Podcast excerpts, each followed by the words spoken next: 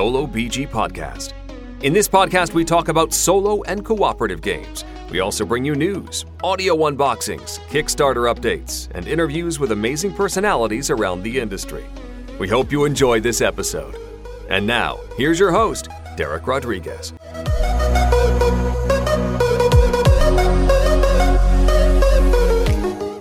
All right, my friends, welcome to another episode of Solo BG Podcast, episode 110. And woof, like I told you on the previous one, we have a big piece of a steak, let's call it, like a big piece of dinner uh, for tonight or this evening or this morning, wherever, uh, you know, depending on where you're listening to and at what time you're listening to, because we're bringing a big, big Kickstarter game.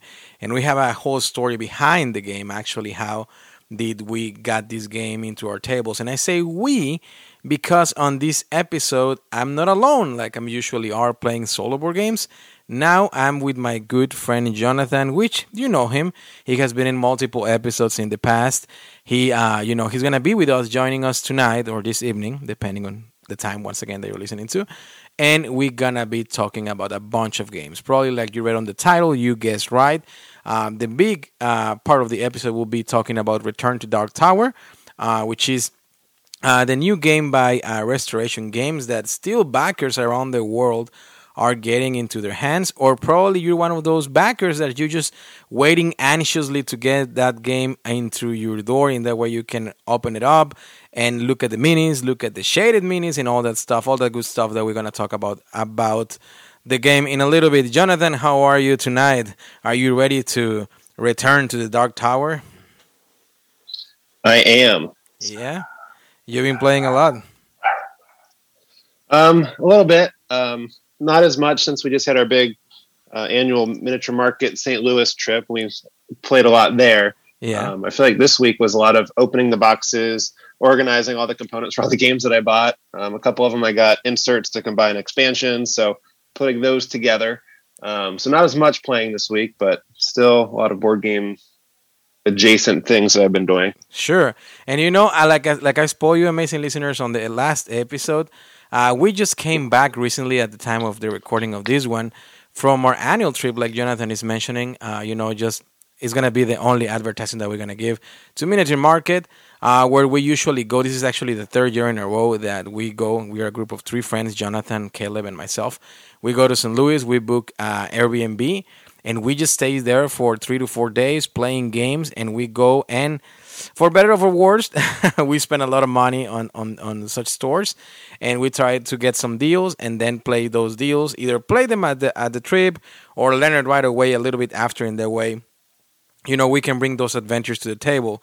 But jonathan is right. Usually the days after it's more about opening the boxes trying to set up everything. If we got uh, you know organizers trying to assemble them as well which is a whole nightmare to me and that's a, a subject for another episode where i end up with my fingers full of glue every single time that i try to put together one of those folded space i think that's what i call folded space right um, the inserts for the um, for the uh, board games. But anyway, it's it's part of the hobby. Before we keep moving, I want to say uh, thank you to all of you amazing listeners that uh, you know were pending on the last uh, episode, and I'm gonna mention really quick the places that you know the top places where you all of you are listening through and it's my way to say hi to all of you and say thank you. United states number one united kingdom canada australia germany spain netherlands sweden mexico and finland.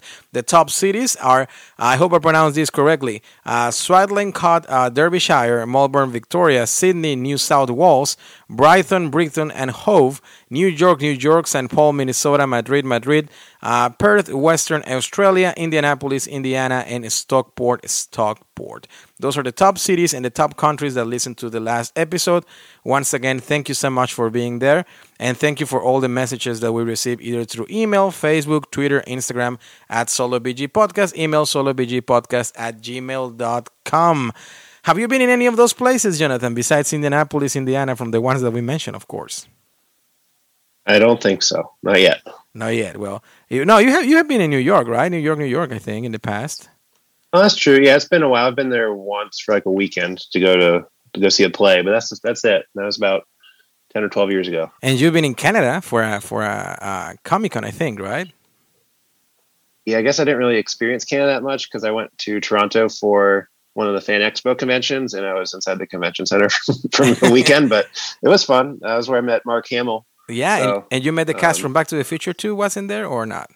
Uh, Christopher Lloyd was there, so like Mark Hamill, Christopher Lloyd, um, a lot of Doctor Who people, um, yeah. all kind, all kinds of. Uh, all kinds of celebrities to that one, so it was, it was a very fun convention. Yeah, and, and I'm looking forward to visit Germany, hopefully soon, uh, as well as Spain.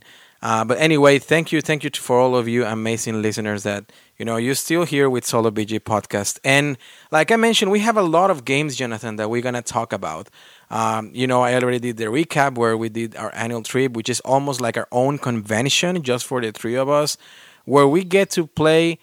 I'm sure, and I dare to say, even more than what we play when we go to Gen Con per se uh, which is the convention that the three of us usually go, since it's literally probably 25 minutes away from where you live. Uh, it's 15 to 20 minutes from where I live, and, and for Kelly, the same. But this is a very special occasion that we have just for us uh, one time a year. Uh, and I wanted to start this uh, tonight conversation, Jonathan. Which one was the game that you purchased that it was more like um, like the randomness of the trip? Like which game do you think it was more like?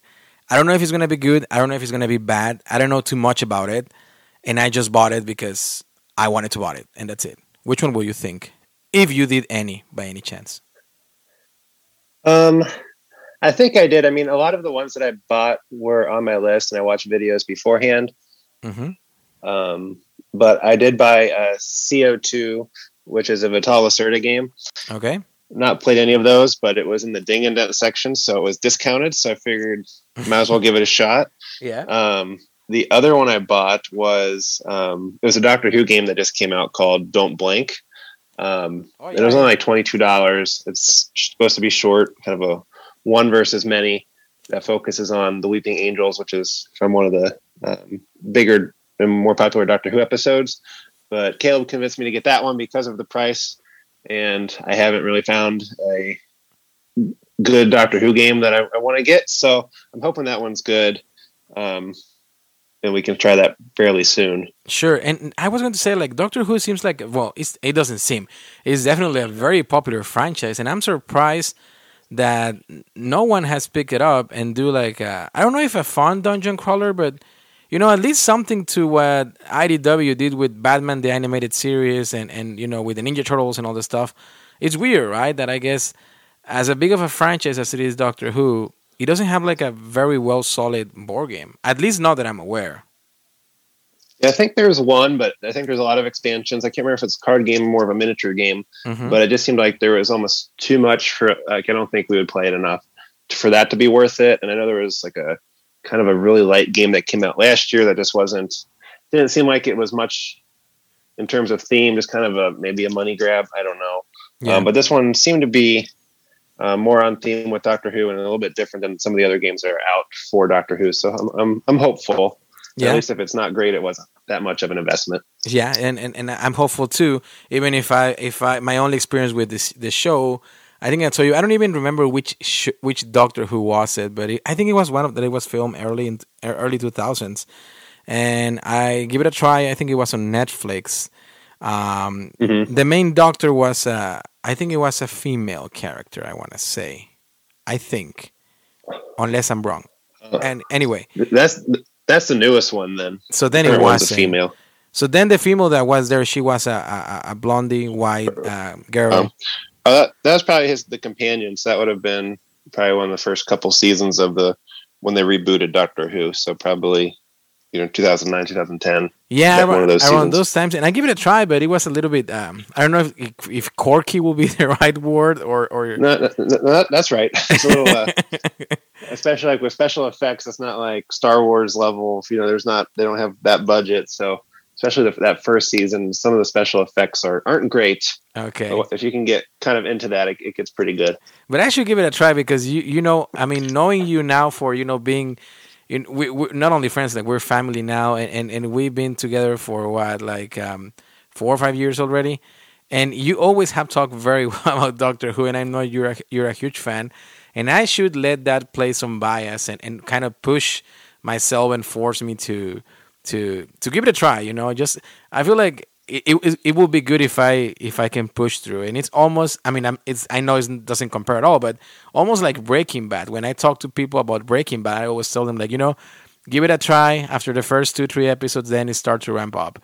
And it might be the same probably in Doctor Who, even if once again completely different shows because I understand that Breaking Bad is probably one of the greatest shows ever.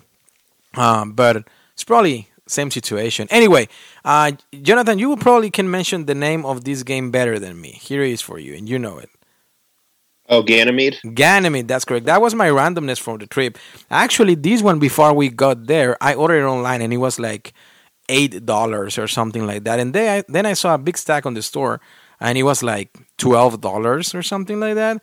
So this was my randomness. I usually don't tend to watch too many videos before um I go and buy, as you know, amazing listeners, and Jonathan, of course, knows this. a lot of Kickstarters, and when I go to the stores, is more blindly than than uh, uh, you know appropriate research on the game, which I'm doing it the wrong way. So please don't do it the direct way. But um, this one, I actually on this trip I watched some videos, but this one I didn't watch anything, uh, and other than a quick how to play thing, but it was like three or four minutes. Uh, and I'm hopeful. I'm hopeful that this will be a nice game. The theme is different is definitely above my alley, and it's published by Sorry We Are French. So uh, we'll give it a try. We'll give it a try. It's a two to four players. Um, it says 20 to 40 minutes on the box, 14 year plus. So we will give it a try soon, and we will decide if, if it stays on the on the shelves or uh, you know if it goes away. Anyway, a lot of games, a lot of games, and I'm gonna let you start, Jonathan, with the first game of tonight. In that way, we just get into it, and we just get to the table. We start to have adventures we have to play, uh, and this is what we love talking about board games. Which one is the first one that you bring into the Solo BG podcast table? Well, I actually forgot um, mm-hmm. that I actually did. I did bring a solo game with us. Okay, on yeah. the trip, and I think I played that before um, anybody else was awake. So Matter of fact, is that the one that I saw you with a small wallet? You were in the living room, and I was waking up like at 9 a.m. I was yes. still asleep, and then I saw Caleb like coming out of the shower too, like almost like what's going on. But then I turn and I see you playing solo, and I was like, okay, this is super random. What's happening? Um, so yeah, uh huh. Um, so it's called Unsurmountable. It was one of the Button Shy Kickstarters from last year. Okay. Um, solo only. Um, designed by Scott Almes. Um, but it is one where, um, you know, like all their other games, it's, it's an 18 card deck. You get in a little wallet. Um, I got a couple little expansions with it. I haven't tried, but the premise is you're building a path from the base camp of a mountain to the peak. So you're trying to build this um, four level, almost like a four level pyramid or mountain. And as you go up, you have to connect the trail and um, you either play a card or you can use an ability on one of the base camp cards that can let you rearrange the mountain or um, you know, discard a card and replace it, things like that.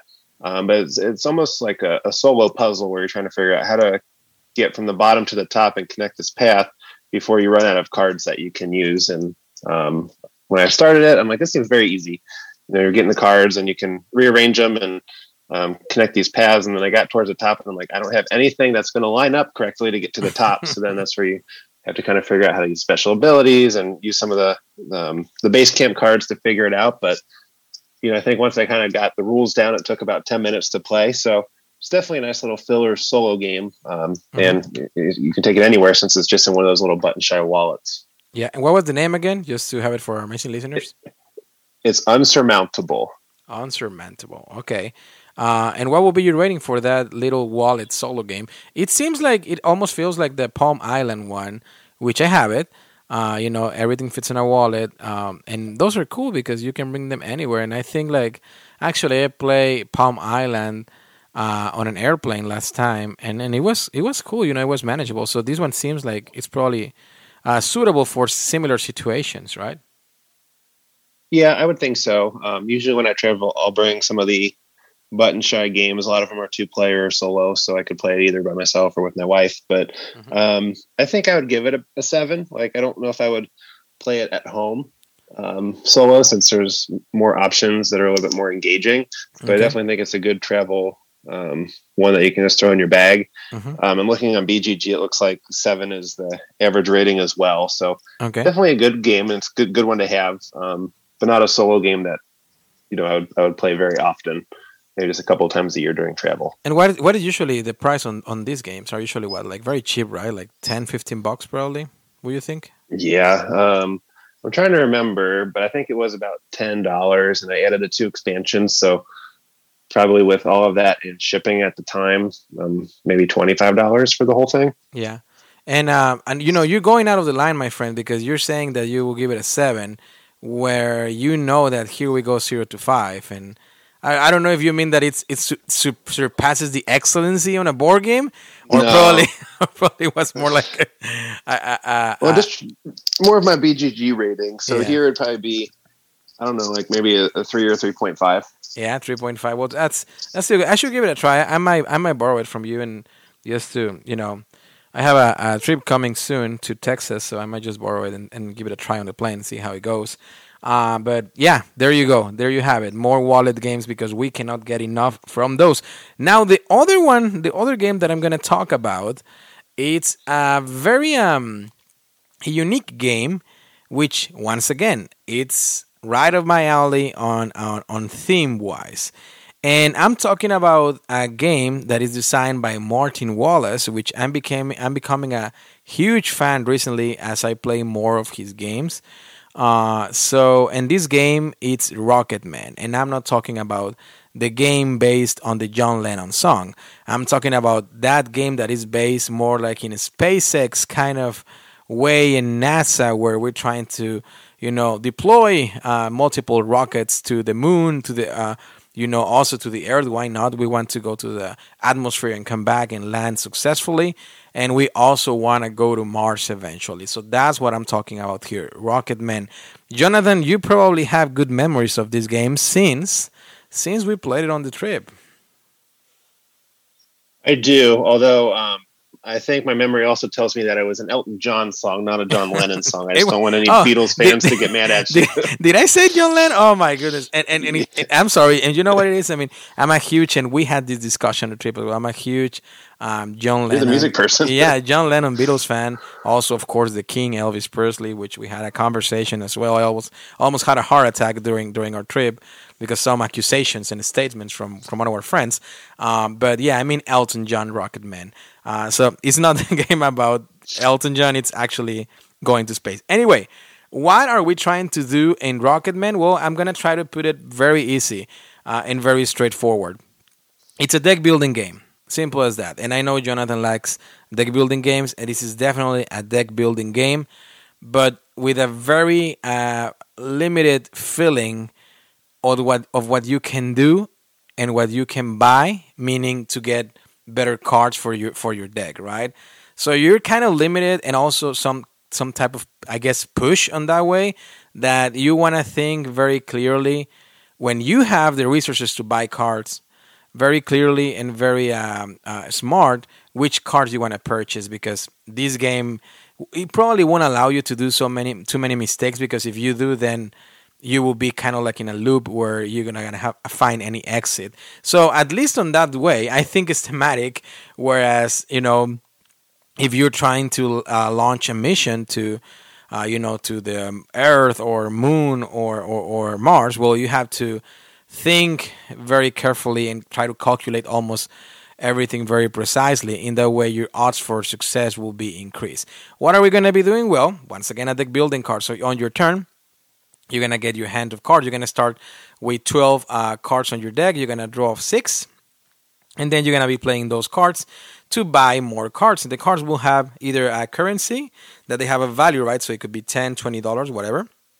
And with those 10 20 dollars, you can you can buy more cards. And the idea of the game is that you're gonna be eventually using some of those cards to launch missions. So you're gonna choose from your cards. You may have a rocket that can go to Earth, Moon, or, or Mars, and you're gonna play it as a mission. So you're gonna put it on the side of your tableau. You're gonna discard ten dollars to afford that mission, and then eventually you're gonna be trying also to play some rockets from your hand, from your cards, uh, into the onto the deploy area or the mission area, where you're trying to fulfill the requirement of rockets, the amount of rockets that the mission requires. I'm sorry, and once you are able to get that amount of rockets, well, then you will be uh, able to launch your mission. But of course, uh, there's also going to be uh, certain things that they're going to kind of like mitigate your um, your path towards success in a way. So depending on where you want to go, either to Earth, uh, Moon, or Mars, you have certain um, technologies that will help you uh, to improve your odds, right? So, for example, Earth will be microchips, uh, Moon will be some some sort of like you know kind of like a scientific lab, uh, chemicals or, or, or, medications or whatever you want to call it. And then uh, to Mars, it will be DNA, right? So also those symbols, you will find them on your cards. And it's important that you try to put them on your mission side. In that way, once again, you improve your odds of success. That's the deck building part of the game. And as soon as you're ready to launch your mission, then another mechanic comes in play in the game, which we're to talk about a little bit in my impressions, but which it could be the trigger for some people to not like the game. Because once you launch the mission, you're to first advance on a track that you're trying to, you know, achieve in order to go to Earth, Moon or Mars. You're to advance a certain number of spaces if you have the technology for the planet that you are deciding to to deploy the mission to.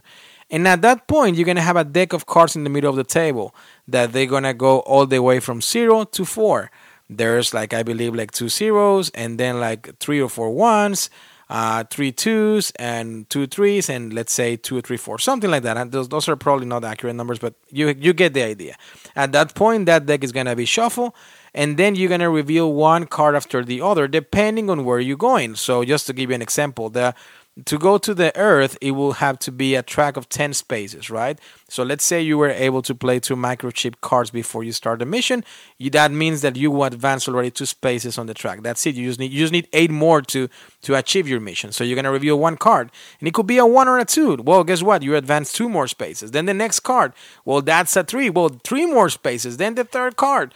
Well you get a one. Well you're almost there. You're one space away and then you're going to reveal the four card if you're going to Earth. And that's when bad things can happen. Because if you reveal a zero, well, thematically, the rocket didn't make it, a microchip didn't work, guess whatever you want to guess, and the, the rocket exploded, and everything that you work on or your deployment zone gets discarded, and now you have to build again on future rounds. On the other hand, if you decide to abort, there's something there's some less penalization, I guess. That if you abort at certain time, well, you at least you don't lose the whole mission and you just lose certain cards that will allow you to kind of like come back right away on the next round, hopefully. Uh, or you can just risk it, and if you're able to be successful to your mission, well, then you're gonna land either a rocket or a satellite or or, or, or something like that in the planet that you on the orbit of the planet that you're trying to to go and that will give you some victory points.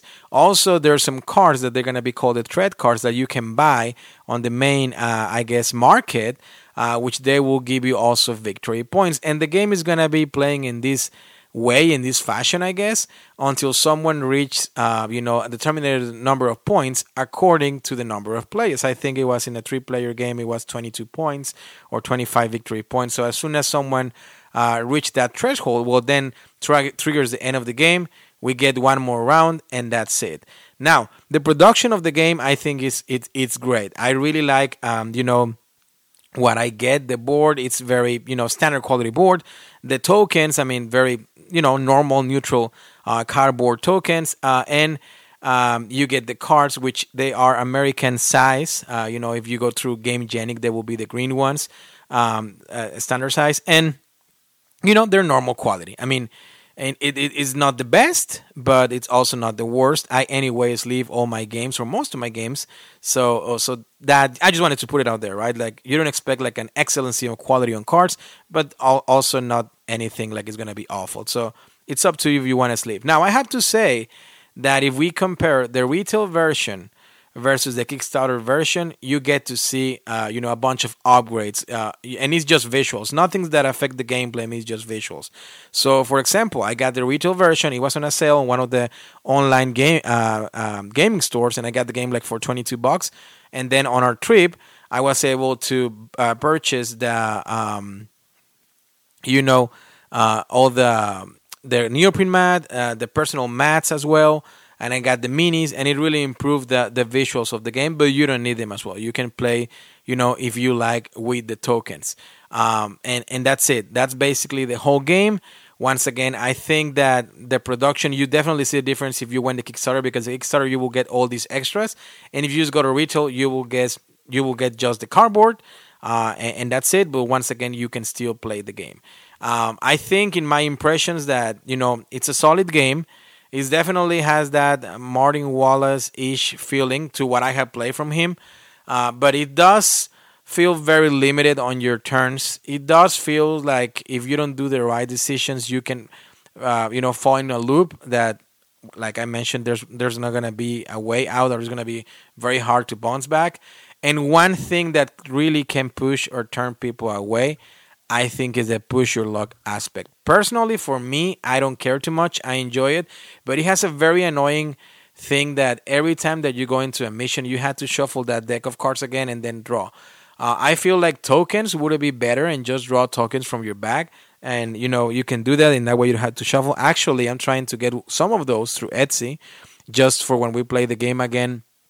You know you don't have that annoyingness, I guess, of big shuffling a lot, uh, especially the, the, the mission cards.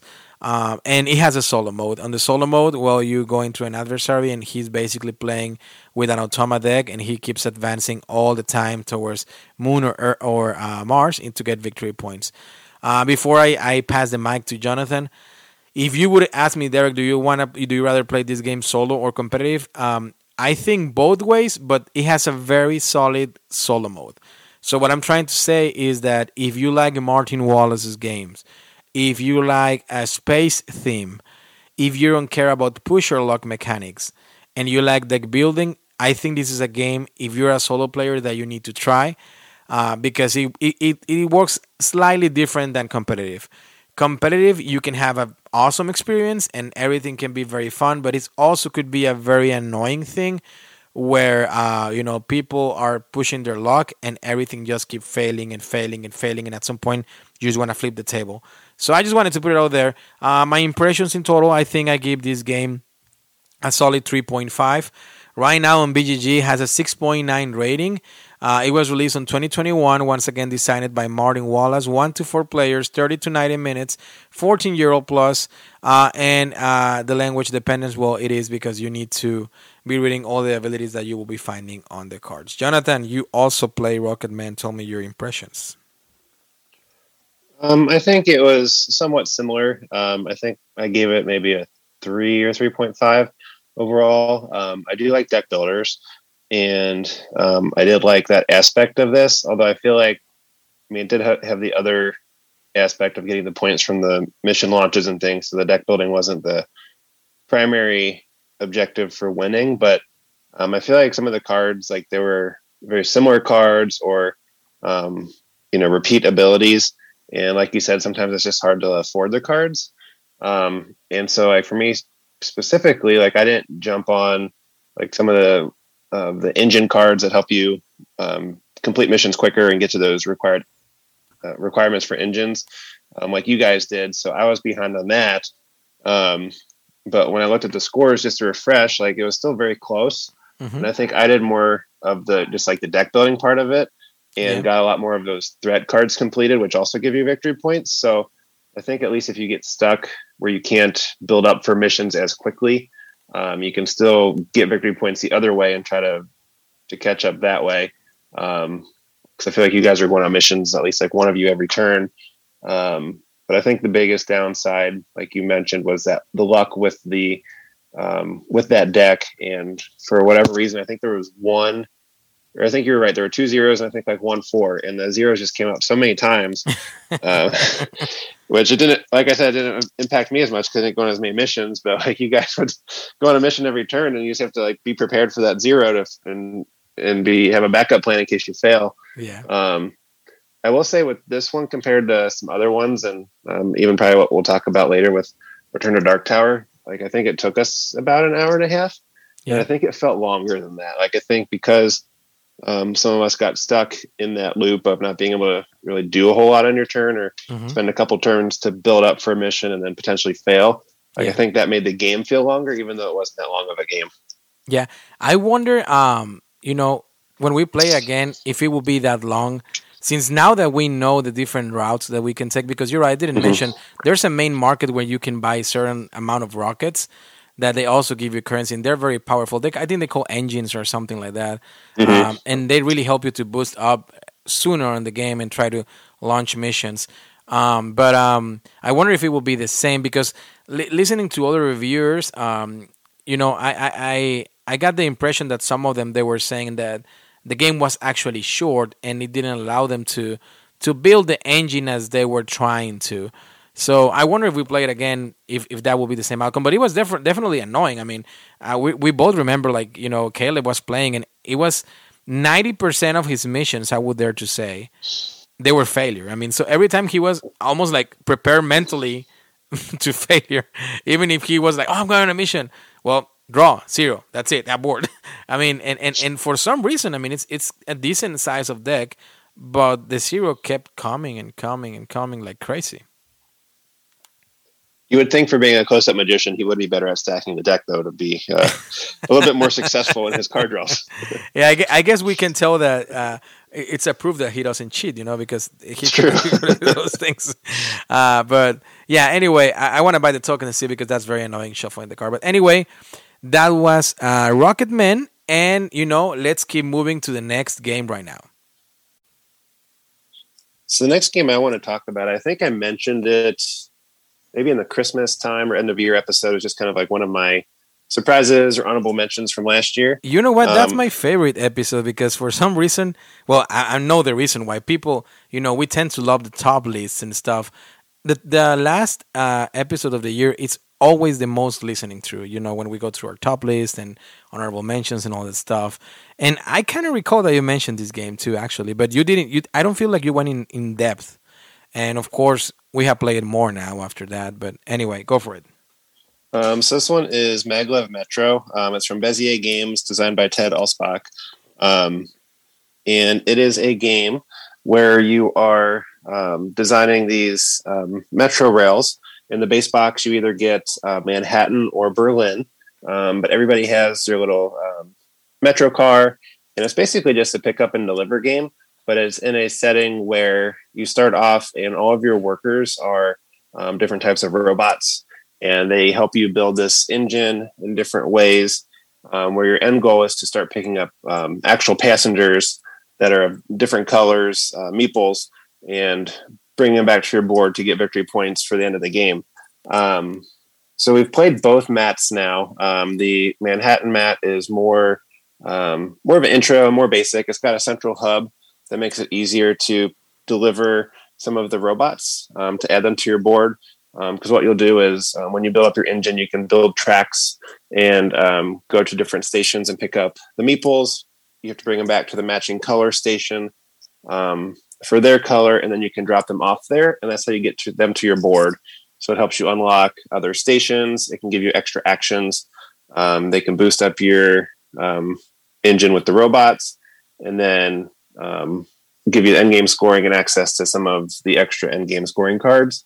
Um, so while you're doing that, you're building these um, metro rails, and in this game they give you acrylic tiles. So it's got your color on there um, but they are offset. So if I play my blue tiles, um, you'll see the blue line, but Derek can play his orange ones on top, and it's offset. So uh, almost like when you're in a subway and you can see the different color lines, um, they can all go on the same line together, and you can build metro rails, um, you know, along with other players. So it's very cool to look at that way, and it's got nice components with the little meeples and um, the little train cars that you'd have. Um, and so this time we played the Berlin side where it doesn't have that central hub. So it's definitely a little bit more strategic where you build the specific stations, um, where you build your route, because you can definitely either get kind of um, sectioned off into a certain area where you won't have access to everything, or you may just have to kind of pick, you know, one or two different colors of um, passengers to pick up and focus on those, and you can't really spread out as much as on the Manhattan side. So I think I definitely I, I, liked it the first time and when, when I demoed it at Gen Con, but I think I liked it more having played it again and playing on the more difficult map. I think made more decisions for us and made it um, a little bit more of a challenge to figure out the best way to go. Um, but it's definitely one that I still enjoy playing. Um, it's definitely cool visually, and it's um, I like the theme. I think it's really my only pickup and deliver game. I don't know if that's necessarily a theme that I love, but I like how they do it mm-hmm. in Maglev Metro. Um, and I don't know if it's still going, but there was a, I think it was on Kickstarter, maybe GameFound, but there's expansions coming where there's multiple maps that add different mechanisms. Um, so there's one I think where you go onto the moon. There's one where you can unlock mechs that give you different abilities. I think there's a London and Paris. Um, so I could almost see this being like Ticket to Ride, where you get different maps that do some things different, but still use the same core mechanisms, um, just to make the gameplay a little different each time. Um, so I'm definitely excited for that, and hopefully we'll get some more plays out of it. I know you can play it solo. I have not done that yet.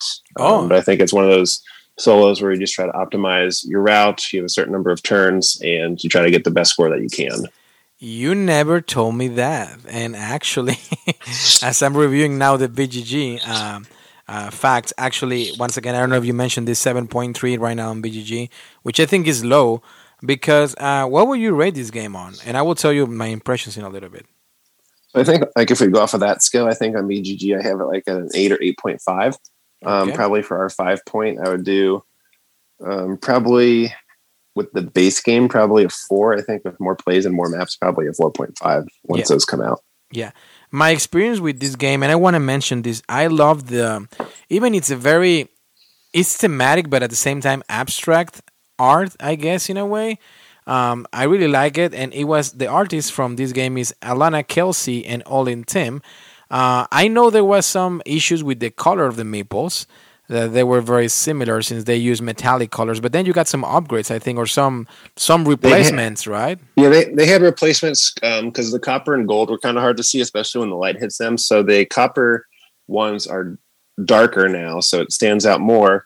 Mm-hmm. Um, and with the expansions from the Kickstarter, they actually have, um, I think they're screen printed meeples. So, like each different type or color of meeple will have um, like some white art on there to show whatever their profession is or what type of robot they are. So, it'll make it a lot easier that way too to figure out which ones are which when those expansions come out with the new meeples. Yeah, and, and I'm look as I'm looking through some pictures actually from our from our playthrough.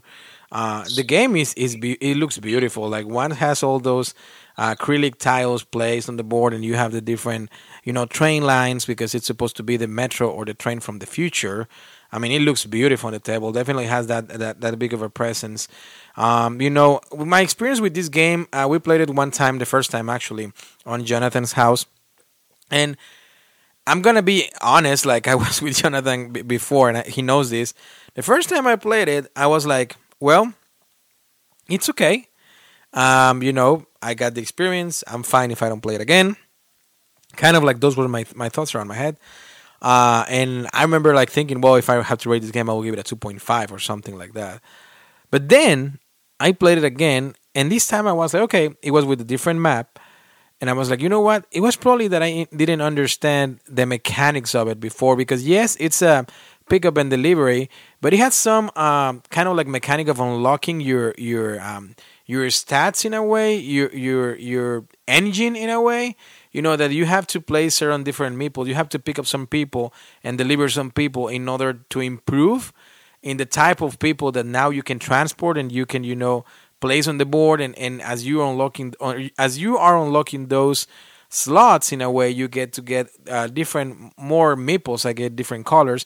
And then with those you can increase the chances for victory points. There's also some personal goals that you get at the beginning of the game that can really boost you up at the end um, that you know as soon as soon as you're able to unlock those possibilities of scoring those personal goals, then you can do even better on the game, right? There's also another track on your personal tableau when you can place meeples like crazy, and if you play certain amount of meeples, well, you get more victory points. There on your tableau also some slots where you can place meeples to uh, increase the number of actions that you get during each turn because each turn you will get two actions that it could be you know build a, a, a build a route or a, or a, acrylic tile basically place it in the way you can try to build you know a point A to point B situation. You can also uh, you know drop uh, someone, pick up someone, you know deploy more meeples on the board. But in order to improve those actions, once again, you're gonna be kind of like I, it gives me the feeling, Jonathan, like kind of like building your engine on your own tableau, and then yes, of course, the pickup in delivery will be probably the main action that you will be doing in order to improve that engine per se. Uh, second time I played it, I just loved it. I I I, I told Jonathan, you know, like I don't know what it was the first time. Probably that I didn't get a full understanding of how everything worked. But now that I did, I mean, I, I just liked it a lot. I mean, for me, this game is a solid four. And the more I play it, the more I can see liking it and growing it. Actually, I think, and I dare to say that right now, from your collection, Jonathan, of games, there's two games that I'm in love with. One, you know that it's Alien Frontiers, and the other one is definitely Maglev Metro.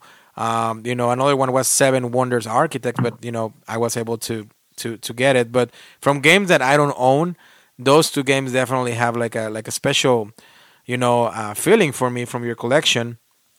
Um, of course, uh, we're talking about also uh, what's the other Catalyst? It's another one that is out of print now and I love. But anyway, uh, this game it's a solid game and and you know it's also a game you were mentioning, Jonathan. I think you bought it on Gen Con.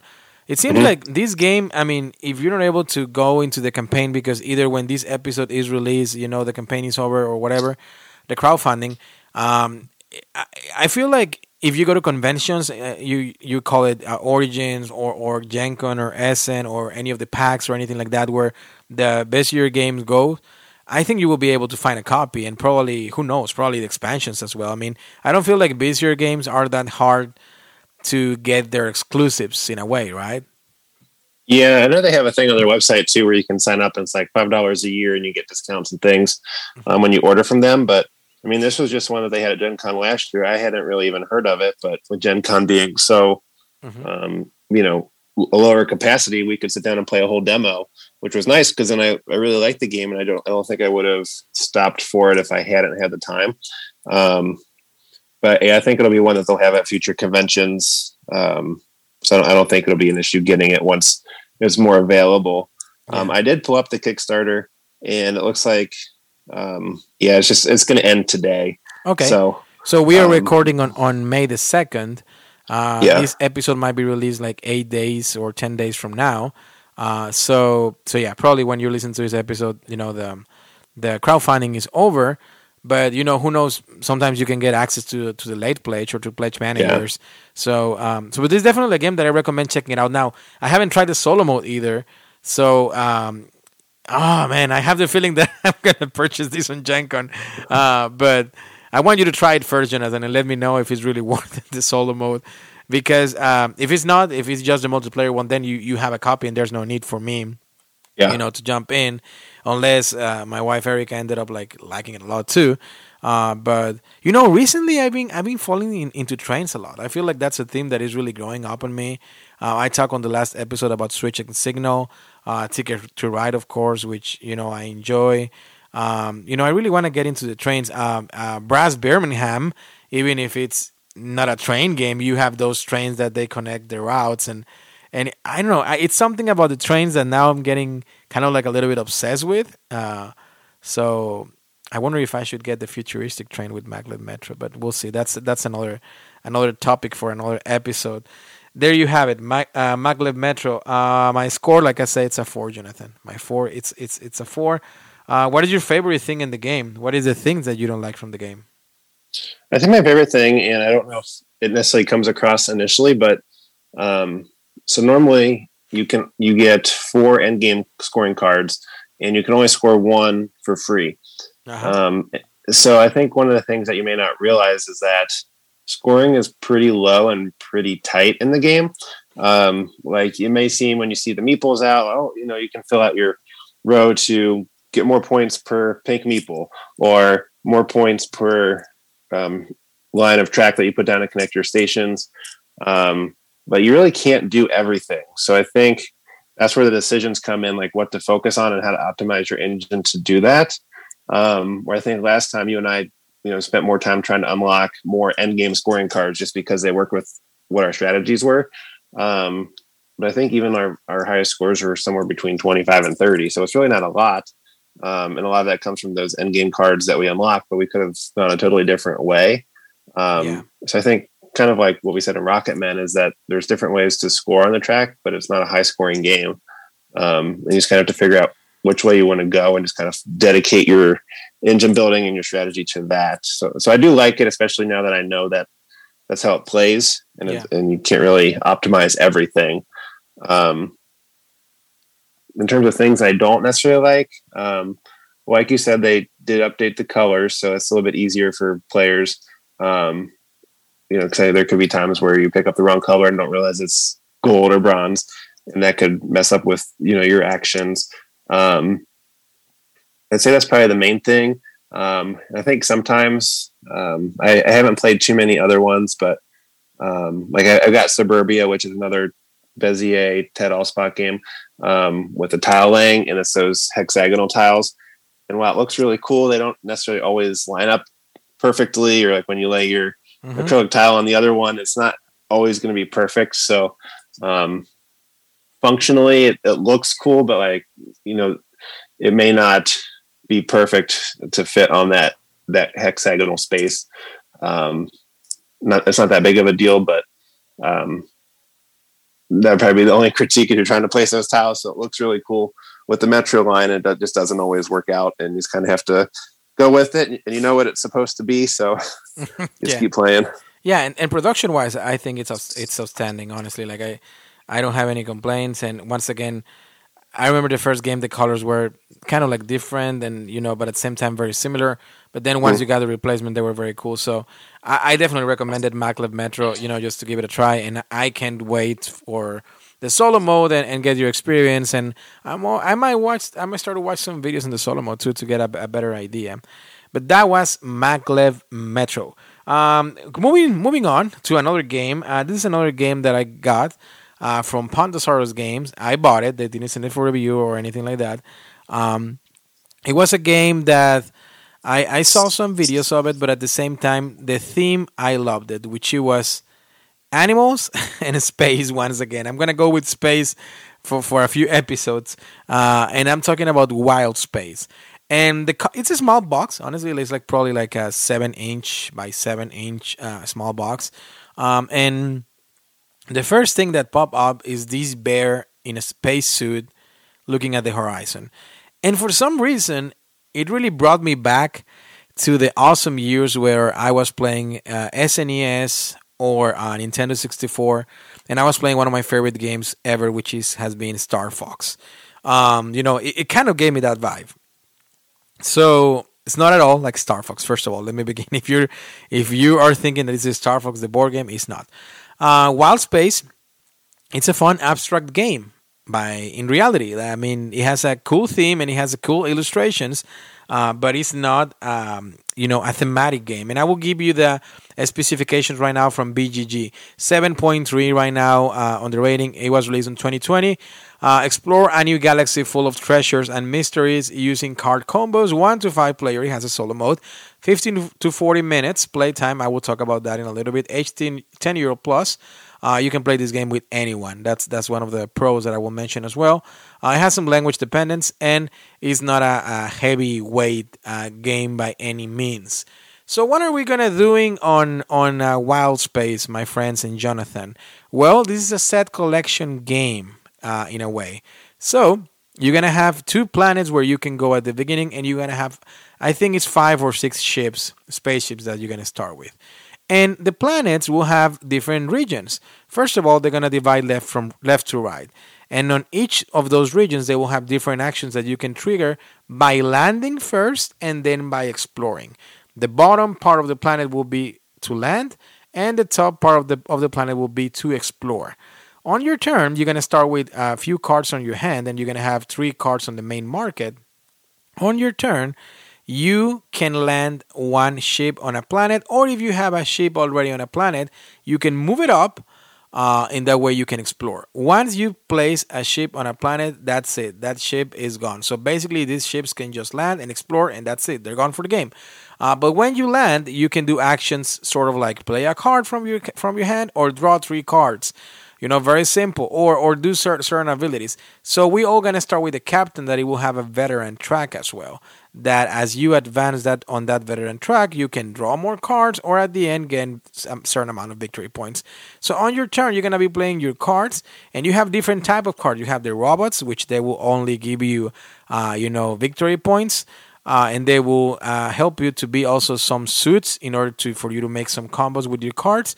Also, you're gonna have the emissaries, which they uh, you're gonna use them to complete certain missions. For example, as you play one emissary, they will tell you, well, you score four victory points if you place a robot uh, of this color and you know uh, computer technology of this color. Which all the cards will have different suits that you can be kind of like matching to do certain abilities, and also you can play more crew members, which they are like all the different animals with spacesuits, which they look fantastic. Uh, you know, to do certain combos because in order to, when once you play some of those cards, as soon as you play them, either they're gonna ask you for a requirement of a suit to play it, or, or a type of card to play it, or to discard a card from your hand to play it. But once you play them, they usually gonna trigger another combo action, which it will be most likely to play another a certain card from a certain type. So that's the way that you're gonna be able to to uh, you know uh, play cards on your tableau in a way.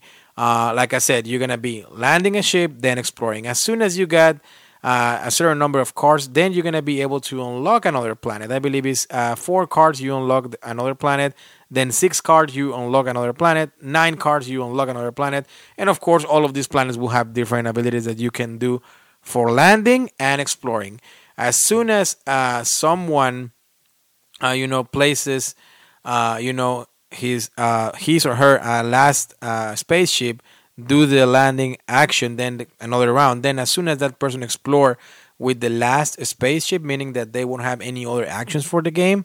Uh, at that point, one more round. In that way, we all get equal amount of rounds, and the game ends. And how are we going to score? Well, you're going to score point uh, basing first on sets. If you are able to get three uh, of the same animals, let's say three bears, uh, you know, which once again they will come with spacesuits, so that's an extra. Uh, you will get five victory points, and then you're gonna get an extra five for every extra animal that you're able to fit on that set. Another way of scoring points will be by the emissaries. If they fulfill their missions, then you're going to score victory points. Also by the robots, which they usually just give you straightforward victory points. You can get victory points from them. And also from your veteran track, you can get victory points as well. And at the end of the game, whoever gets the most points is the winner. And if there's a tie, uh, whoever has more cards on the tableau is the winner. And I think if after that there's still a tie, um, then the players share the victory, which that's never fun unless it's a game that requires a lot of tension. But anyway, that's Wild Space. Very, very fun game, very quick game. I tried the solo mode, it's fun. It's more like a training thing. I play two players with uh, Erica, my wife, and she actually loved the game. And one of the reasons why she loved the game is because it was fast, because the art is cool, and because it took us in every session no more than 20 minutes. Uh, and it's one of those games that going back to the impressions of what we were talking about Rocketman, I we we both agree that it was like, man, I want to do more stuff, but I'm limited because that's it. I mean, I only get five to six chips, and that's it. Like I don't get anything else. So you know, one action this turn, you play. The other action, you play. The other action, you play. I mean, and it it, has it works, of course, as a as a as a timer, but at, at some point, you're like, oh man, I want to play these cards in my hand to get these points. But guess what? Guess what? You don't have any more ships to land and probably just a few more to explore, and that's it. So you really have to think through the order that you place your card in order to trigger those combos to be able to play more cards on your tableau.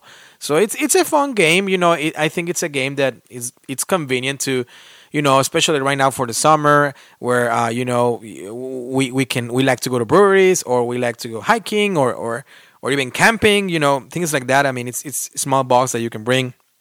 You know, even on a barbecue with friends, you can take it outside on the on the backyard. Any anybody can play it. Honestly, I feel I feel like this game is also one of those gateways games that you know if you can play it with non gamers, you can play it with gamers uh, and they they all gonna have fun. And it, it, the components are nice, you know. I mean, the the, the spaceships are are are uh, wooden, uh, basically meeples. Um, you know, the cards are good quality. The art, I mean, as we are getting used from Pandasaurus, they do a very good job art wise. We know this for a fact, and I feel like Pandasaurus usually has a certain level of security as far as decent games at least. I mean, I I don't recall any game from Pandasaurus being like terribly bad. I don't recall at the same time any game that I've been like, oh man, this is five out of five from Pandasaurus. But I think I think it, it's a very solid publisher as far like their uh, their games are usually gonna fit for me in a category between three or four. Like they're gonna be there, you know, switching back and forth. Uh, for me, Wild Space is a three point five. Um, you know, if, if if you ask me, Derek, should I get it just for solo? No, I don't think so. Um, Derek, should I get it? You know, to play with my significant other, with friends, definitely. I think I think it's it's a game worth getting it, and it's it also because the price range I think is somewhere between 20 25 American dollars, so it's not that crazy. So if you have this accessibility of trying of getting a copy, definitely I think is worth it. Once again, non exclusively for solo, but to play it with, with someone else or with a group of friends. Uh, so that was Wild Space. I, I, I feel like you mentioned to me, Jonathan, in the past that you've been wanting to try this one. I have, and it was just one that I didn't get a chance to demo at Gen Con.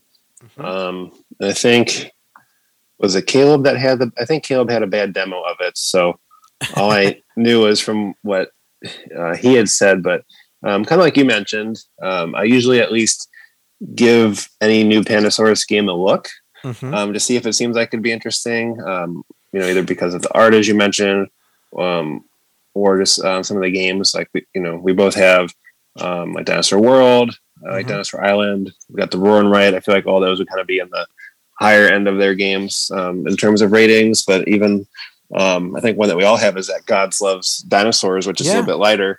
Um, that's a good one. Um, but they at least do a solid job. So I always want to check out their games, and that was just one that I never got a chance to check out. Um, but I think last year at Gen Con that came out in the loop, and yeah. um, so I ended up playing the loop, and I just never got back to Wild Space. Yeah, and like it was like you're right, it was released in 2020, and that will be another subject for our future Gen Con episode right after Gen Con, or even some one that we can do before with our expectations, but you know, the implications of a bad demo. Because you and I witnessed a terrible demo, probably the most terrible demo on a on a game, and it's a game that I that I own and I love, and I'm talking about right now. Let me read it because I forget. Uh, Monster Slaughter. Um, and when you and I we did the demo, I mean, it was terrible, like terrible. Uh, and also the same thing happened with um, Crusaders. Thy Will Be Done it's a fantastic game, but the demo was awful. So it will be interesting at some point to talk about the implications of a bad demo, right? And and and how really can push us away from probably getting a nice, solid, very fun game. So we'll see. We'll see as as we're getting closer to Gen Con. Which other game are you bringing tonight, Jonathan? Before we jump into the to the big one, to the big one of the night. Um, one that I can mention um, quickly. I can't remember if we've talked about this before, but um, mm-hmm. it is a Pandasaurus game. I just mentioned it, and it's the Loop. Oh yeah, um, it's actually one that Caleb got at Gen Con last year. Mm-hmm. Um, but it is a um, cooperative game, mm-hmm. and basically what you're trying to do is um, everybody has their own character. Um, you have asymmetric player abilities, and you're going around to these different zones, and you're trying to stop. Um, I think it's Doctor Foo And what he is doing is he's um, either putting his clones out into different areas that you have to return to their own timeline. Um, and um, I think one of the main gimmick, um, you know, things with the game is it has a little dice or cube tower in the middle. So when he adds threat to the different timelines, you drop a certain amount of cubes in there, and it shoots them out into potentially three different places, um, and you have to deal with those threats. So um, it's definitely a good cooperative game. I have not played this one solo either, but I like that it plays fairly quickly, and um, I, I, just like the way it works. So um, on your turn, you, know, you can move around. You have a hand of three cards, so it's sort of a deck builder, but you don't really build that much. Um, but each character has certain cards that have um, different suits or symbols on there, and um, on a turn, you get to play all of your cards and um, there are green cubes that you can put out there that either let you move further or um, you can do what they call um, the loop. And so when you use the green cube, you can loop, and it basically resets your cards um, of a certain suit.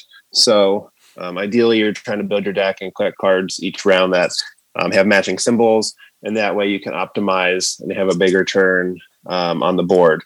So that's the main thing that you're trying to do, and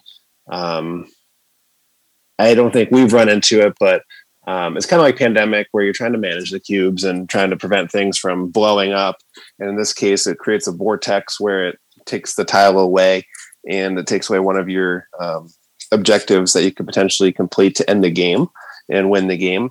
Um, so that, that has that aspect, but I didn't feel like there was as much of the alpha player um, that you've talked about before, Derek, with pandemic yeah. with this one. Um, I think because it maybe has that other deck building mechanism, um, you have a little bit more flexibility and there's more options to do. Um, I think certain turns did have, you know, this is the best thing for me to do on my turn if I can. Um, but it wasn't like that every turn. And, and we had, um, you know, different paths that we could go to complete the same objective. Um, so I think that was nice. And you got a little bit more autonomy, you know, playing your turn and trying to figure out how to do the loop, or it's possible to loop multiple times. Just costs more resources. but I think those were always very fun to have that turn where it pays off, where you can move, do your actions, loop, move again, do you know actions again, move, loop, and do it again. Where you can do it almost you know three or four times. Yeah. And where one player can set that up for the next player um, to have a big turn and to complete an objective was pretty cool. Yeah, and actually, this game. Um, so here are here are my thoughts, and I'm gonna read just really quickly through the BGG. Seven point nine over there, re- released in 2020. Rank overall 1,176. Uh, one to four players, 60 minutes average time. I think it was close to what we play uh, over there. Um, is language dependence, of course, because of the text, and uh, 12 euro plus. Um, my experience with this game has been only once. The production seems fantastic. It's great. You know how you drop the um, the the cubes and they fall into different sections uh, of the board. It definitely has that feeling of a pandemic-ish game. Um, but in my experience, at least, um, it wasn't a hard game per se. So we were very lucky of, of the way that things evolved. But at the same time, I feel like my character that I choose, I didn't get to do too much of an action other than moving, helping you guys to go to different areas, and and I guess in a way it was thematic. I think my my my character was called Mister Time, which he basically allowed us to go back in time, you know, and try to move you guys back in time and and try to defeat some minions here and there. Not as many as I wished, but you know, do do some things here and there. Um, it gives me the impression that yes, it can go in a way that alpha player won't be there just because it's gonna be a lot going on. But at the same time, I feel like once again it, it, it can be there if that makes sense, right? Um, so I feel like this game I want to give it a try solo because I think I will like it more. And also, I feel like it's one of those games that I will like it solo or two players. I don't know if I will enjoy it three or four players. But I think uh, so one or two player might be the sweet spot, at least for me. And, and so far, with my experience, I rate I will probably rate the game at 3.5, which once again, uh, uh, being aware that I only played once, um, and that it was late on the night as well, and that you know, I want to try it solo. I feel like solo it might bump bump up my score a little bit, probably towards four, because it definitely seems like a very solid, good game and once again, the components are great. I really like the art on the cards. Uh, I really like the like the production on the game, the tiles, the the the little tower that represents the the Doctor Evil. I guess that was his name, uh, or it wasn't it? That was the Austin Powers character. No, was this guy Doctor Evil? No, this is Doctor Foo. Doctor also, don't get him don't get him confused with Professor Evil from Professor Evil in the Citadel of Time. That's, That's also not the Austin Powers character. I'm mixing John Lennon with Elton John, uh, Austin Powers with uh, the Doctor Foo, and then what was the other board game that you mentioned? the, P- Professor the, Evil in the Citadel and Citadel of Time. Yeah, that's another game. I, am I'm, I'm creating a whole. I guess because this is Doctor Strange week, uh, so I'm creating a whole mul- multiverse here on the board gaming universe. Are you excited for the movie? Actually, I'm, let me ask you this, since you're a big Marvel guy. I am. I'm going. For, I've got tickets for Friday. Okay, I should I should go and check it out. You know, there's a, a couple movies that I want to see. The Northman. It's another one that I'm dying to see. Um, uh, Moon Knight. Moon Knight as well. I mean, I know is your favorite Marvel character. I call the Batman Marvel, or the yeah, Batman. That's the season finale, or I guess series finale is Wednesday. Yeah, so, are you excited? Up. Are you excited? I, I watched the first uh, four episodes already. It's and it's awesome. Yeah, looking forward to it. Yeah, so if you haven't watched it, Amazing Friends, please give it a try. Moon Knight. Anyway, we are reaching that part of the episode where we're gonna talk about the big game, the game that we were waiting to talk about, which is the Kickstarter that it right now is the hotness, and that besides Ark Nova, of course, and that um, everybody is trying to get their hands on, or most of um, a lot of listeners and a lot of backers out there that are still waiting on their copies. And the story behind is that uh, we were on a trip to St. Louis again, uh, and you know, from the three of us, I wanted to get a copy. Kelly wanted to get a copy. Jonathan was like, "Well, I don't care. Uh, you guys can get it. I play with you guys." And we even played different jokes about, "Hey, Caleb, if there's only one copy, what are we gonna do to get it?" Now, I'm not gonna mention the joke that we said that how we we're going to determine who were, who the winner was. This is a family show, Derek. this is a family show. That's right. Uh, and, and, the Dice Tower Network wouldn't allow us to say this, but uh, you know. But we, we were we were trying to see, you know, jogging like, okay, how are we gonna get it? How are we gonna who is gonna get this game? Um, days go by, uh, and we buy another games. We didn't see a copy, but then on Saturday, uh, we go to one of the locations over there in St. Louis, and we see about four to five copies on a gaming table. And at that point, we just, you know, buy two copies, and we were able to convince Jonathan to get another copy because it was actually the Kickstarter version of the game. I will give you the spoiler right now before we jump into the game that this is one of the ones that I regret not going into the Kickstarter. So if you, my friend, went into the Kickstarter and you still waiting for your game or you already have your game, you did the good choice in my opinion, and that's awesome because you got all the minis, upgrade tokens, neoprene mat, which I managed to get a neoprene mat that I should receive in a couple of days. With that being said, let's talk about Return to Dark Tower. Yeah, so this one was definitely not one that was on my list at all. Um, and so when you guys were talking about, you know, if we found one copy, who's going to get it? You know, un- un- I guess fortunately or unfortunately for me, there were more than three copies, so we all we all, all could get one. You didn't have to compete on the on the on the uh, non that it would it would we wouldn't be allowed to say the type of of contest that we wanted to have uh, because this is a family show once again, but.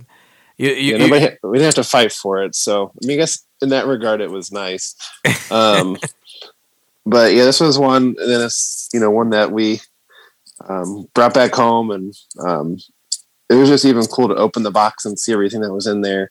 Um, and like you said, you know, it didn't have any of the extra Kickstarter things like the extra minis or the expansion um, or the upgrades, but um, even with the base Kickstarter with the tower, um, the pieces for the different locations on the board and for the character minis, it's still really cool looking.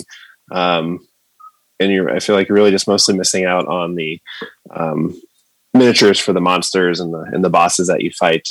But I think one of the things that I really liked about it is um, you know you get the rule book, and I think it's about what 27 pages it says, yeah. but a lot of it it walks you through on the app. And I don't really have many of the app driven games like that. Like I know you've got Mansions of Madness, second edition um, the Lord of the Rings Journeys in Middle Earth mm-hmm. um, that have the app to drive that. Um, so I was excited to have one of those games where um, it's not super rules heavy and the app manages a lot of the upkeep for you, which was great. Yeah. So let me walk you through what we find inside the box. As soon as we open the big, big, beautiful box, it's a, it's, I, I, I sometimes mention about the art on a box but this is a beautiful box. it, it is. I mean, com- I mean the way that it assembled. You have a frame, a red line that goes across the middle of the box. That it looks fantastic. The art on the sides of the box, the back of the box. Uh, you know, the main cover is just uh, stunning. It's just beautiful. Uh, I never got the chance to play the original Dark Tower, but now I see it, you know, in different pictures, and it seems like back then it could be an awesome game, and definitely brings memories to a lot of you amazing listeners that probably had a chance to play the game. This one, the production is outstanding. So as soon as you open the box, you gonna find the imponent, I guess, if that's a word, like intimidating um, tower, which is a piece of engineering basically, and it's it's it's a very sturdy, big piece of engineering uh, with a lot of technology involved. Uh, with uh, 12 um, hard plastic seals. You're going to get a game board, a round game board. You're going to get the hero boards, the foe cards, the quest item cards, the treasure cards, companion cards, heroic cards, gear cards, potion cards. You're going to get a haggle die, which is on the Kickstarter version engraved, and it's beautiful. It's a beautiful die. You will get tokens, warrior tokens, spirit tokens. You're going to get the foe tokens, which is one of the main difference. If you don't get the the monster minis, well, they will be tokens you're gonna get the dungeon tokens and quest markers as well, which there are minis on the on the on the expansion or on the Kickstarter version. You get 24 uh, skulls, which they come shaded. They're cool. They're very nice quality. The four heroes pre-shaded as well, awesome quality. And the cities, the citadel, the sanctuaries, the villages, the bazaars, they are also pre-shaded, and they look outstanding on the table. Um, this is what you're gonna find on the game as as as well with the rulebook. Now let me tell you what BGG says on the on the game, really quick. Uh, 8.6 rating right off the bat. It's a high score. Place 976 is uh, you know between the thousand uh, best games I guess from the database. Uh, you know a cooperative or competitive strategy game fighting heroes uh, against ominous um, against anonymous tower one to four players, um, you know, 100 120 minutes per session, age 10 year plus, no dependent on the language at all. And is the weight complexity on the game is, is, in my opinion, very low. You can play this game with anyone. Um, I wanted to before Jonathan tell us about about the gameplay and how it works. I wanted to talk about the app because I think it's important to mention that sometimes uh, you know, some uh, app driven games, sometimes for some people are a little bit like, you know, as soon as they see technology involved, they're like, well, no, I, I don't want to be there because I like my games to be zero technology involved. I want to play board games. I don't want anything that involves technology on the table.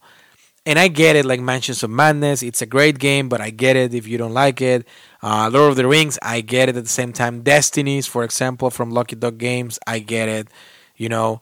Um, but this one, I feel like he has achieved something that I haven't seen in any other game, meaning that technology will be there, but it doesn't feel like it's either it's definitely guiding you, but it feels more as a part of the game than an auxiliary thing, if that makes sense, because you need it for the tower. So I know it probably doesn't make sense what I'm saying, but it definitely has that feeling of like, yes, technology is involved, but at the same time, it's a board game. I mean, you don't. It's like it's like if technology. I don't know how to say it, Jonathan. Probably you can help me with this, but it feels like like yes, it's guiding you, but it's not an app-driven game in a way, if that makes sense. Uh, just because the whole technology by itself that the tower develops, you know, as you are playing the game, right? Yeah, I think it's. I mean, a little bit more advanced, but um, even with Gloomhaven, there's the Gloomhaven Helper app where it doesn't replace the physicality of the game, but um, you know, in Gloomhaven, you have all the decks for the different monsters and foes, and you have to shuffle the deck and flip over the card and get the modifier. Where this basically takes that whole deck away and just ha- has that in the app and tracks it. So um, it's more. It doesn't take away from the gameplay. It just makes more of the upkeep, um, I guess, more streamlined and simple um, from that regard. Um, but you still have to have all the physical components, and you're not I don't think it's taking anything away from the game. It just makes it more streamlined for the actual gameplay. Yeah, and I'm trying as you are describing the game, and as you as you can tell us a little bit more how it plays. I'm trying to bring the big tower out in that way. I can play some of the sounds for you, amazing listeners. In that way, you can feel the atmosphere. But go ahead, Jonathan. Tell us how you how do we play the game of the Dark Tower? So it's actually um, going to be more simple than it looks when you open the box. Yeah. Um, you'll go you'll go on the app. It'll ask you um, which adventure you want to play. If you're going to play cooperative or competitive, um, it'll have you select an adversary, which is the final boss. You select the other monsters in the game, and once you pick that, it'll basically tell you how to set everything else up. Um, it'll tell you where to put the different foes at in the board. Um, you won't place all of them yet, but they'll come out throughout the game, and the app will track all that and then as your heroes, depending on how many you're playing, you just you pick a um, kingdom on the board to start, and then you're pretty much ready to go. Um, one of the things I liked is that um, on your turn, and you'll play clockwise in the first month of the game, um, which takes place over a total of six months. Um, each player gets one turn, and then in future months, it's somewhat arbitrary. Uh, the rulebook has a breakdown, so um, I've only played two players so far, and you average about seven turns per month. But it doesn't necessarily mean we're going to get all seven turns in that month. It could be six, could be eight. Um, so you don't necessarily know when to um, try to push for a quest or for an objective um, for that month. So I thought that was really cool. Um, but on your turn, um, at the start of your turn, each hero has what they call a banner action, and that's an optional action or bonus that you get. So, um, for instance, my character, I was the relic hunter. So every turn, I could get a potion for free. Um, the spy master can um, basically teleport or uh, move to another um, space in his current kingdom. Um, so his is movement base. I think some of the other ones either give you more warriors or more spirit to use. So um, it's more of a passive action that you get at the beginning of the turn. You can also trade items with other people um, that are on your space at that time. Uh, but besides that, there's really not a whole lot at that phase. Um, primarily, your turns will um, have the actions in the middle of the turn, and all this is laid out very nicely on your player mat.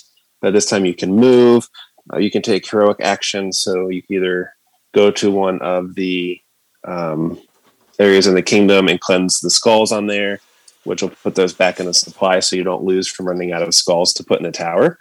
Um, you can also battle monsters or the foe, or you could go on a quest, um, which there's going to be at least two quests every month, or you can go into a dungeon when dungeons appear.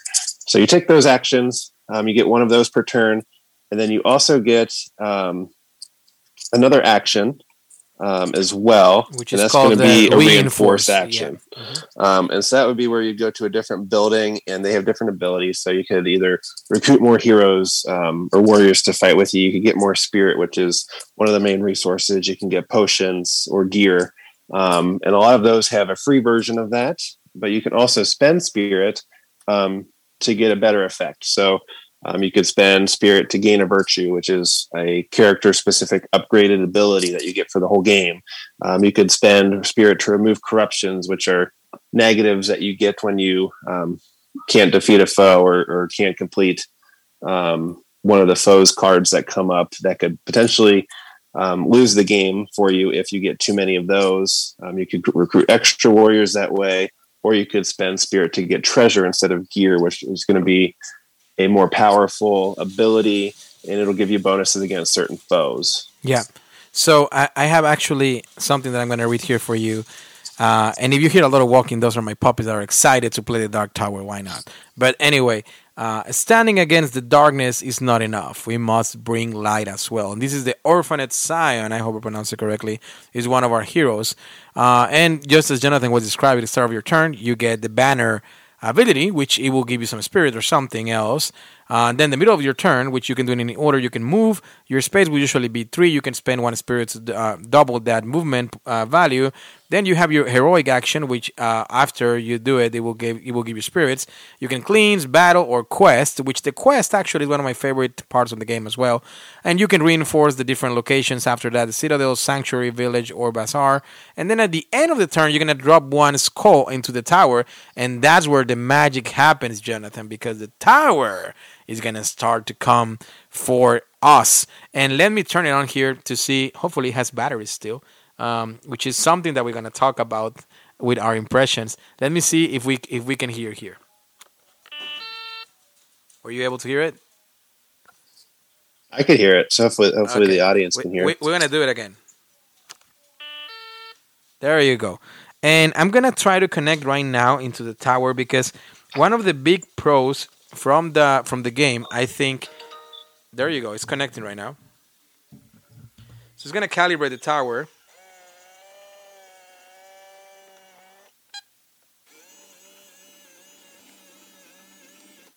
So you probably are hearing some movements around. That's the technology that involves in the tower.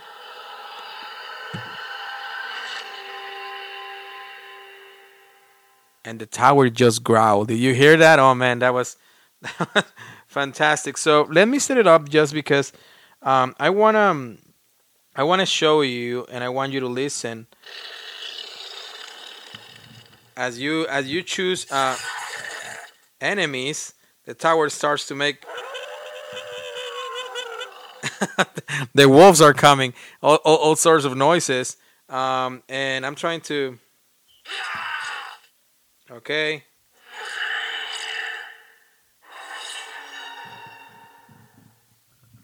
See. And we we are starting the game right now. So I wanna I wanna move it move keep moving on the while you hear the effects while I'm trying to show you a little bit of the music from the game because it's just great. Um, so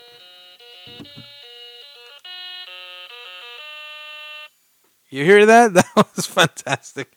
Okay, so let's go into battle.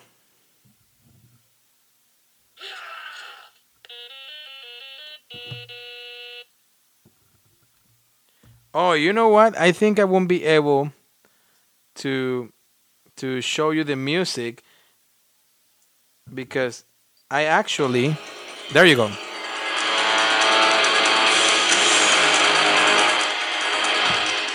Were you able to hear Jonathan? Yeah, I can hear it. Yeah, let me let me lower the volume a little bit for audience because I'm trying to manipulate here the everything, all the sound. Let me put it down. Check this out.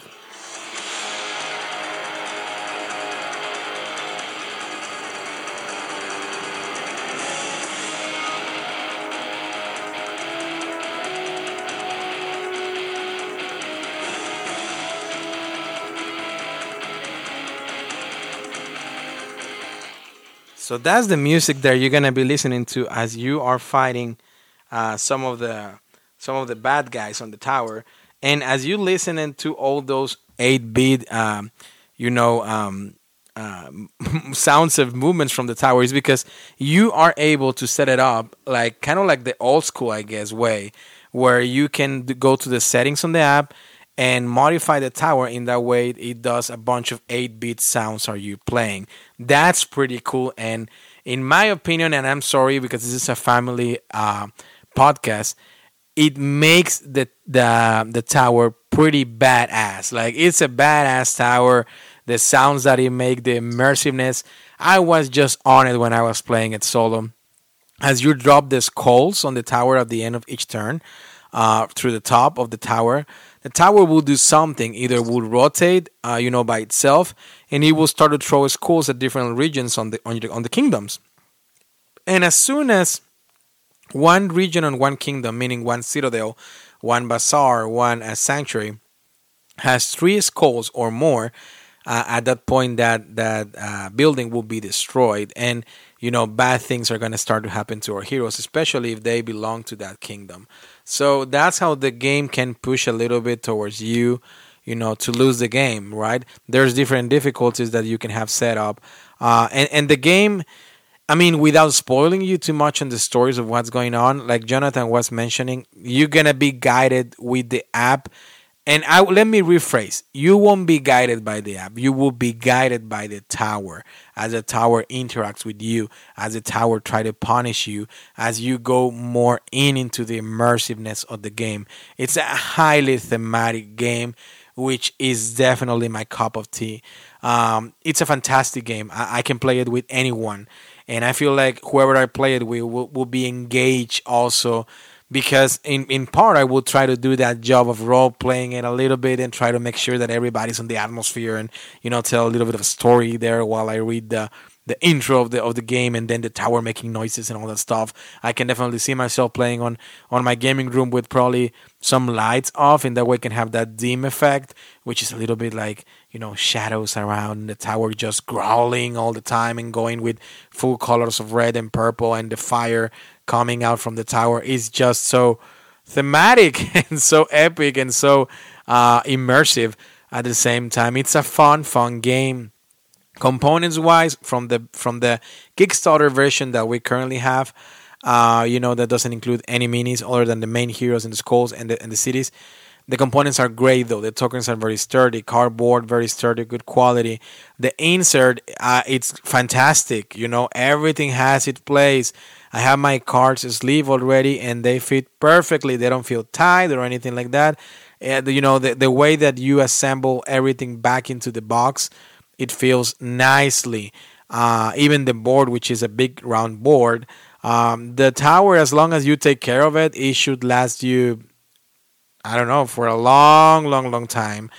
Um, the one risk is that if, if the tower falls at fall at some point, I mean that that will be it, right? Like I don't, I, I mean, you're gonna have that risk of, you know, getting the tower broken. Um, one cool thing from the tower is that eventually, as events go by between the months, it's gonna be asking you to remove some of the gates from the doors from the tower and then the tower will spin by itself and it will throw some symbols at different regions and now it will make it harder for you to do certain actions so those regions where those symbols are targeting through because basically you need to spend more spirit have more will in order to do those actions uh, per se one of my favorite things jonathan is the combat mechanic where is basically the app will draw cards for you or you will select some cards from a, a draw pile from the from the app but also the dungeon. As you quest into the dungeon, you're gonna spend warriors more than likely.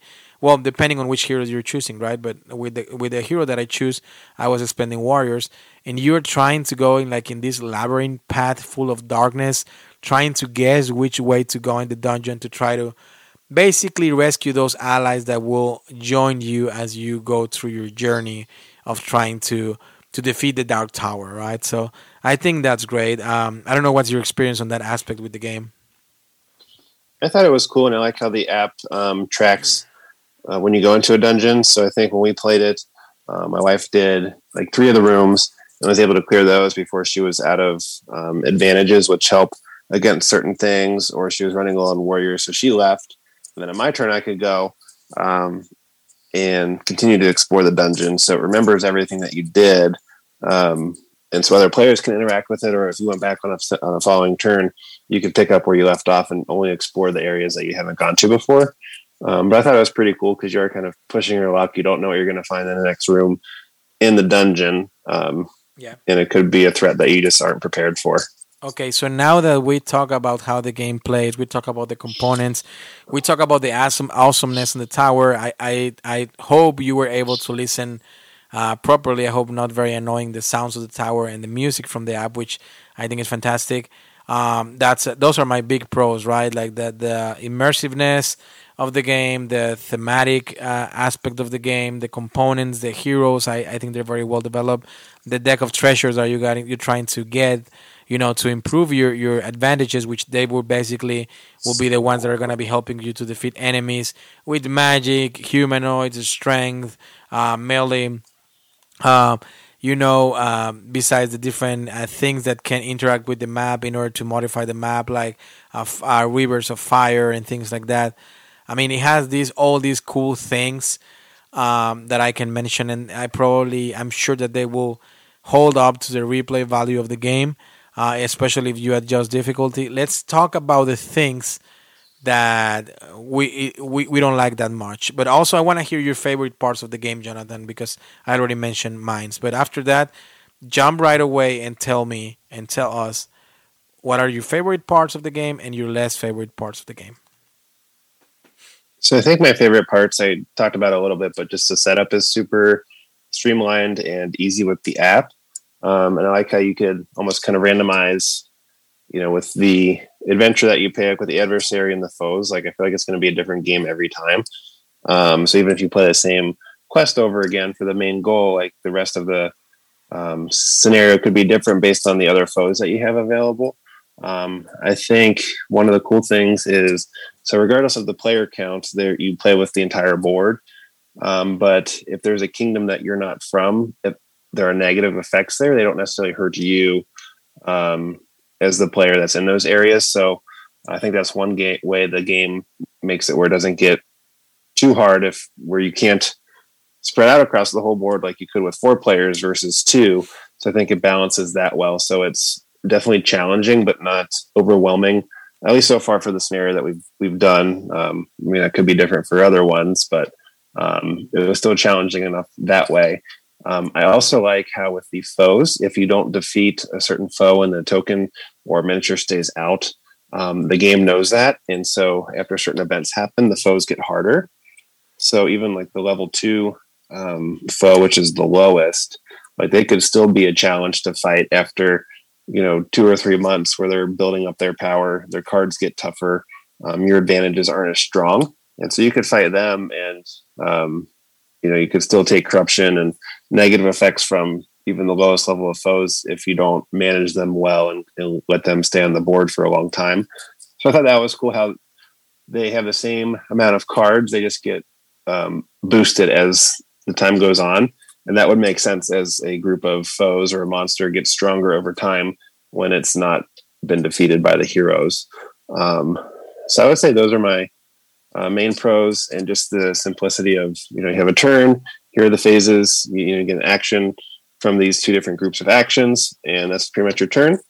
You drop the skull in, and the app tells you what the tower does in response, and you're on to the next turn. So um, there's a lot of choices, but the actual amount of actions you have and choices aren't that difficult. Where I feel like you would have much analysis paralysis with those decisions. What are the things that you didn't like? One thing I didn't like, um, I don't know if it's just the characters that we played or the scenario, but um, there's the haggle that the haggle die that you mentioned. Yeah, I don't feel like it really came up either to use it or not in our game. So what the haggle die does is you can roll it before you take um, an action at one of the city locations, and it could either um, have no effect where you get to carry out that action. Um, it could give you a bonus, so you could get a free gear, a free potion, um, or three warriors. But two sides of the die um, will cancel out that whole action. So you could try to do that. Um, it makes sense. You're trying to haggle to get a better action than what you're doing. And if you roll that die face, then um, you know basically that action. We just didn't run into a situation where we were pushed so hard where it's like, oh, I really need that extra potion or that extra gear, um, where it was worth taking that risk. Um, and it seemed like it'd be a bigger risk than it would be worth. Um, but I know there isn't a treasure card that basically cancels that effect, and I think that w- would be beneficial. Um, it just didn't seem like it played that big of a part in in the game that we played, so I don't know if it wasn't really a necessary aspect of the game. Yeah, and, and, and I kind of agree with that. That I feel like I didn't interact the, too much with the dice as as you know it was probably meant to be, or or at least uh, you know in theory, because I, I was like, well, why I would risk it if I can get my action, right? Like if I can still get my stuff. One of the uh, cons as well, at least from the from the time that I have played the game, is that in the normal difficulty, if you don't mo- modify any difficulty on the game, it feels like it's easy. Like um, it feels cool. It feels cool. I'm sorry, as, as the journey goes and you interact with the tower and tower like try to bring stuff towards you but at the same time, it feels easy. Now, I haven't had to try it with uh, gritty. Uh, I think it's called griddle or gritty um, uh, difficulty, but I mean, I heard that it, it definitely gets more difficult, right? So um, that's one con as I got my first playthroughs that it, it feels like it was too easy, too easy. I, I wish it would be a little bit more hardy-ish just to to give you that tension of it. I, I never felt that tension. I felt the excitement of it and you know and the expectation of now what the tower is going to do and what it's going to throw at me and trying to go to the dungeon and fighting and this and that. But i never got any tension feeling. So i, I just hope i can find it there as i play the game um, more. Now uh, just by everything that we talk i feel that this is a game that it will stay on my collection probably you know, permanently just because it's so unique.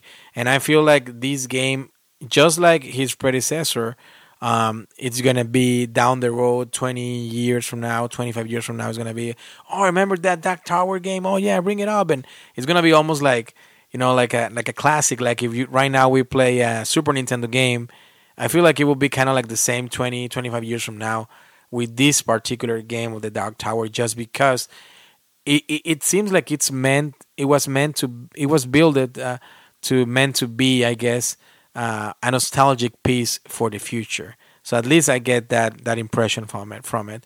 Uh, so far, my rating for this game, I would put it at, on a solid 4.5. To be honest, just because it has too many pros and just a few cons.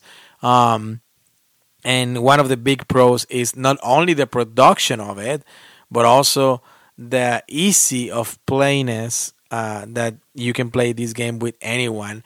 Matter of fact, I think this game might bring a lot of people into the hobby just because how cool it looks, sounds, and makes you feel.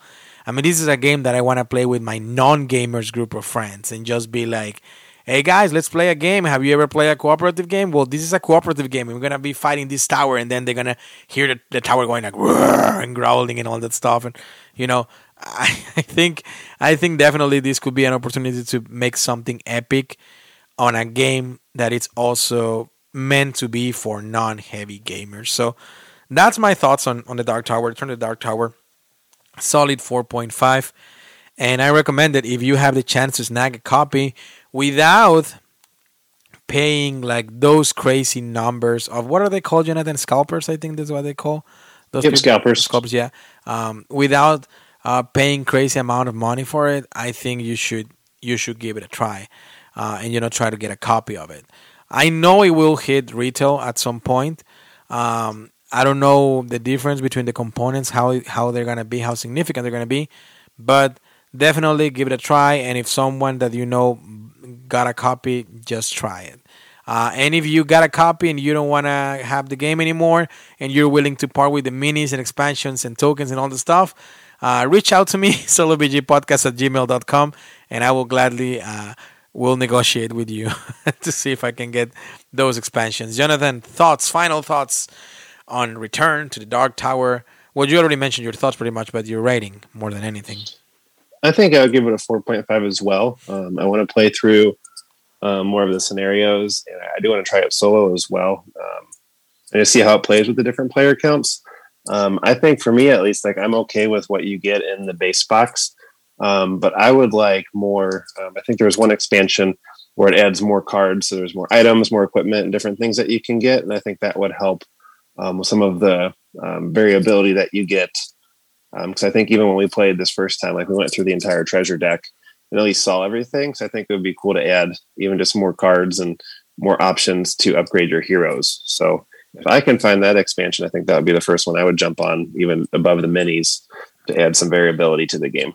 Yeah, I'm excited for my next month trip to St. Louis again with my wife, just to see if I'm able to find something. Uh, anyway, uh, Jonathan, this was a great episode. We talk about a bunch of games, very fun games. Uh, we talk about our experience over there with our annual trip, the Jangos. We're we're known as the Jangos just because that brings back to when the three of us we met playing Star Wars Destiny, and we were playing with Jango cards. And who would have thought, like five, six years later, you and I we were still making a podcast uh, about the Dark Tower. So, so, uh, so there's that. Uh, it was a great episode. Thank you so much for listening again. Once again, episode 110. Remember that we are part of the Dice Tower Network, and uh, you should go to the Dicetowernetwork.com and check out the other uh, podcasts that you can find there because amazing people put their creativity out there and they have some fantastic podcasts that you should listen into and give it the opportunity as well. Uh, actually tom and eric i think they started a new podcast recently. You should i remember the name probably jonathan you know the name in that way people can uh, give it a try as well. Uh, so anyway this was episode 110 jonathan any final words besides the name of the podcast in that way our friends can go and check it out yeah so the new dice tower podcast with tom and eric um, i think there's been um, an episode zero where they introduced themselves and they did the first episode with Jerry Hawthorne, um, who's done a lot of the little storybook games like Mice and Mystics um, yeah. and some other things for Plaid Hat. Um, it's called At the Table with Tom and Eric. So it's less game top 10 focused and it's more of a discussion with the designers and kind of their history. So um, I think it's still in the same original Dice Tower feed. So check it out there. Um, and there's a couple episodes to start with. All righty, there you go. Jonathan, thank you so much for for uh, joining us. You know, again, and I will stop thanking you because I have the feeling that we will be doing this way more often than before. So I will stop like thanking you as a, as and looking at you as a guest uh, versus I know you're part of the Solo BG podcast. So I should stop that that that uh, you know way of me saying thank you for joining us because this is this is also you're part of this. Uh, we had a great time, Jonathan. Uh, so stay safe, and we're gonna play soon again in a couple of days, actually. Yep, it's almost game night. It's almost game night. I wonder. I don't think Caleb is gonna bring the Dark Tower, but don't worry, I might do it. I already have prepared that epic night of Lord of the Rings and Dark Tower and go crazy immersive. But we'll see. We'll see what happens. Jonathan, I see you soon, my friend. Um, to all of you amazing listeners, I will hear you soon in another episode of Solo BG podcast. And like always, until next time, see you through the speaker and at the tabletop. Drink tequila, spend summer at a Mexican bar. Stephen Austin, Davy Crockett, and I'm driving my car. Maybe life is simple and I'm making it hard.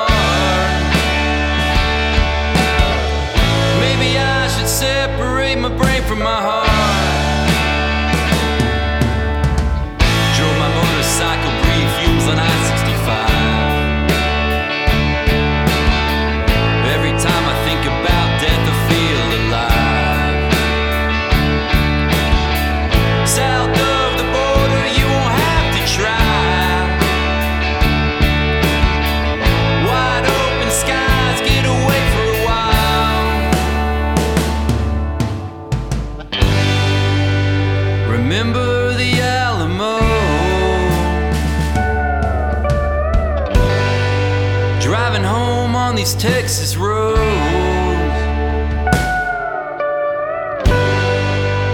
Nowhere left to go.